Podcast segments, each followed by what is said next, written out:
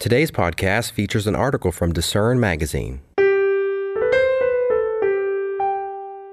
Christianity in Progress How to Prepare for the End Times. The Bible prophesies many destructive events in the end times. Is there anything we can do to prepare? As Christians, what should our priorities be? By Jeremy Lallier. There is nothing you can physically do to prepare for the end times. Nothing. Not one single thing. Here's a prophecy from the Bible about what the world will look like shortly before the return of Christ. As you listen to it, try thinking about what you'd need to do in order to survive it. I looked when he opened the sixth seal, and behold, there was a great earthquake, and the sun became black as sackcloth of hair, and the moon became like blood.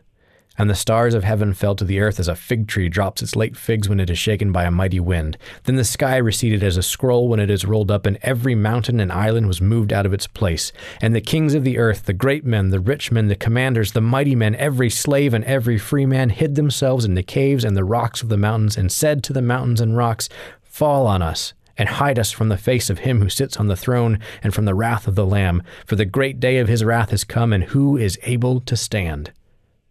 Revelation 6 12 through 17. Even if you've stockpiled enough survival rations to fill an Olympic sized swimming pool, built a bunker that could withstand a nuclear holocaust, and hoarded enough guns and ammo to fend off the standing army of a small country, it won't be enough.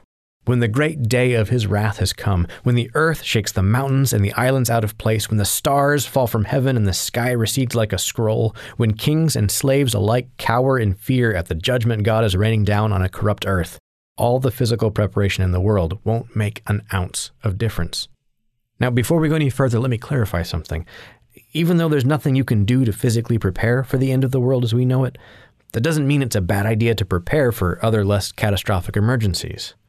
The U.S. Department of Homeland Security recommends keeping a disaster supply kit on hand for your family in the event of an emergency that requires you to survive on your own for several days. They even offer a checklist you can use as you build your own kit.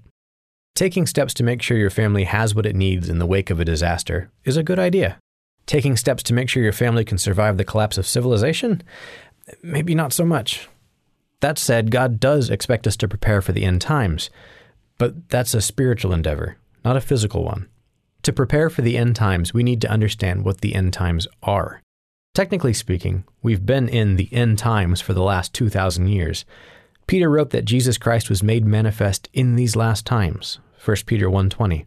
Paul explained that biblical examples were recorded for our admonition, upon whom the ends of the ages have come. 1 Corinthians 10, verse 11. The end times are the final phase of God's plan before the return of Jesus Christ. They're the era we're living in right now, the same era that the early church existed in as well. But generally, when people talk about the end times, they're thinking of specific end time events the Great Tribulation, and the Day of the Lord. The tribulation is a period of three and a half years immediately preceding the return of Jesus Christ to earth, and the Day of the Lord often refers to a short but intense period when the world is directly punished by God for its sins, leading into the eternal reign of God. These are the apocalyptic, cataclysmic events of the end time that we cannot physically prepare for, but that we must spiritually prepare for.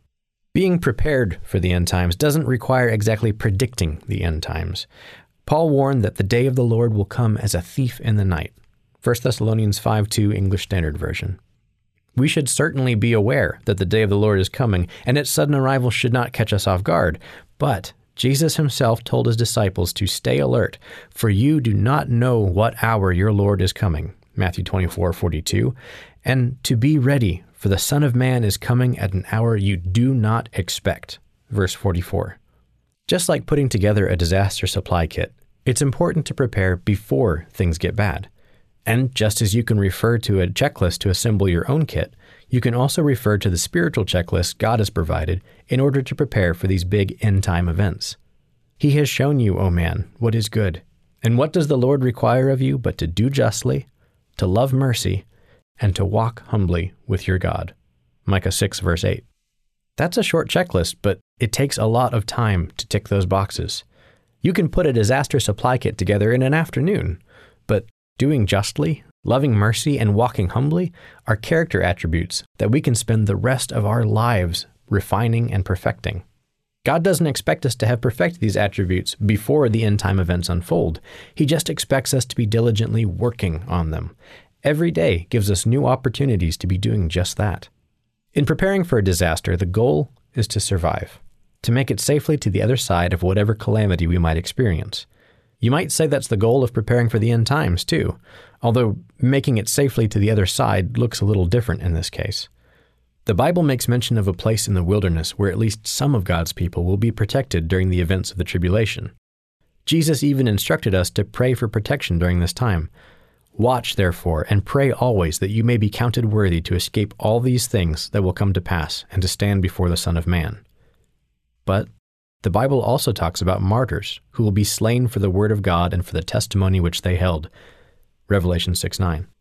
Though we should pray and hope we are counted worthy to escape the intense suffering of the Great Tribulation, physical survival isn't the ultimate goal.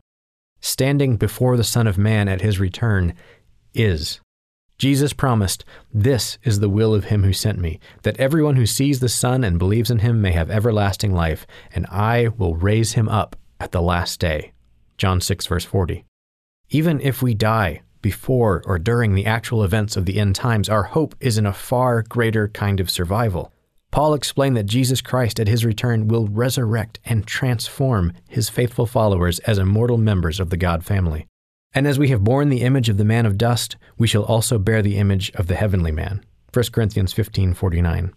If we do justly, love mercy, and walk humbly with our God, if we live our lives in accordance with his word and follow his commands, we can expect to make it safely to the other side of the end times, not as physical human beings, but as the spiritual sons and daughters of God himself.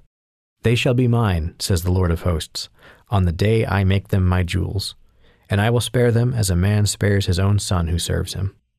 But the story doesn't end there. When God the Father and Jesus Christ set their plan in motion, they were not willing that any should perish. 2 Peter 3 verse 9.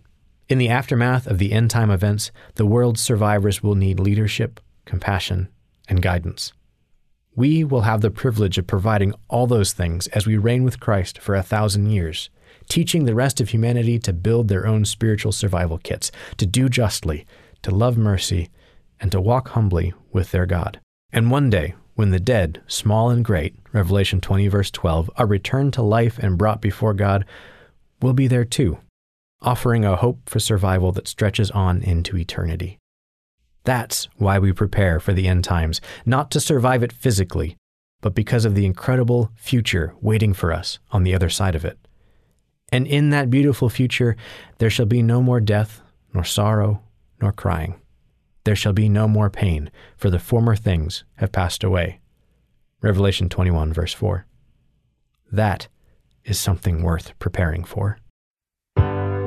Thanks for listening. For more information from today's featured article, visit lifehopeandtruth.com.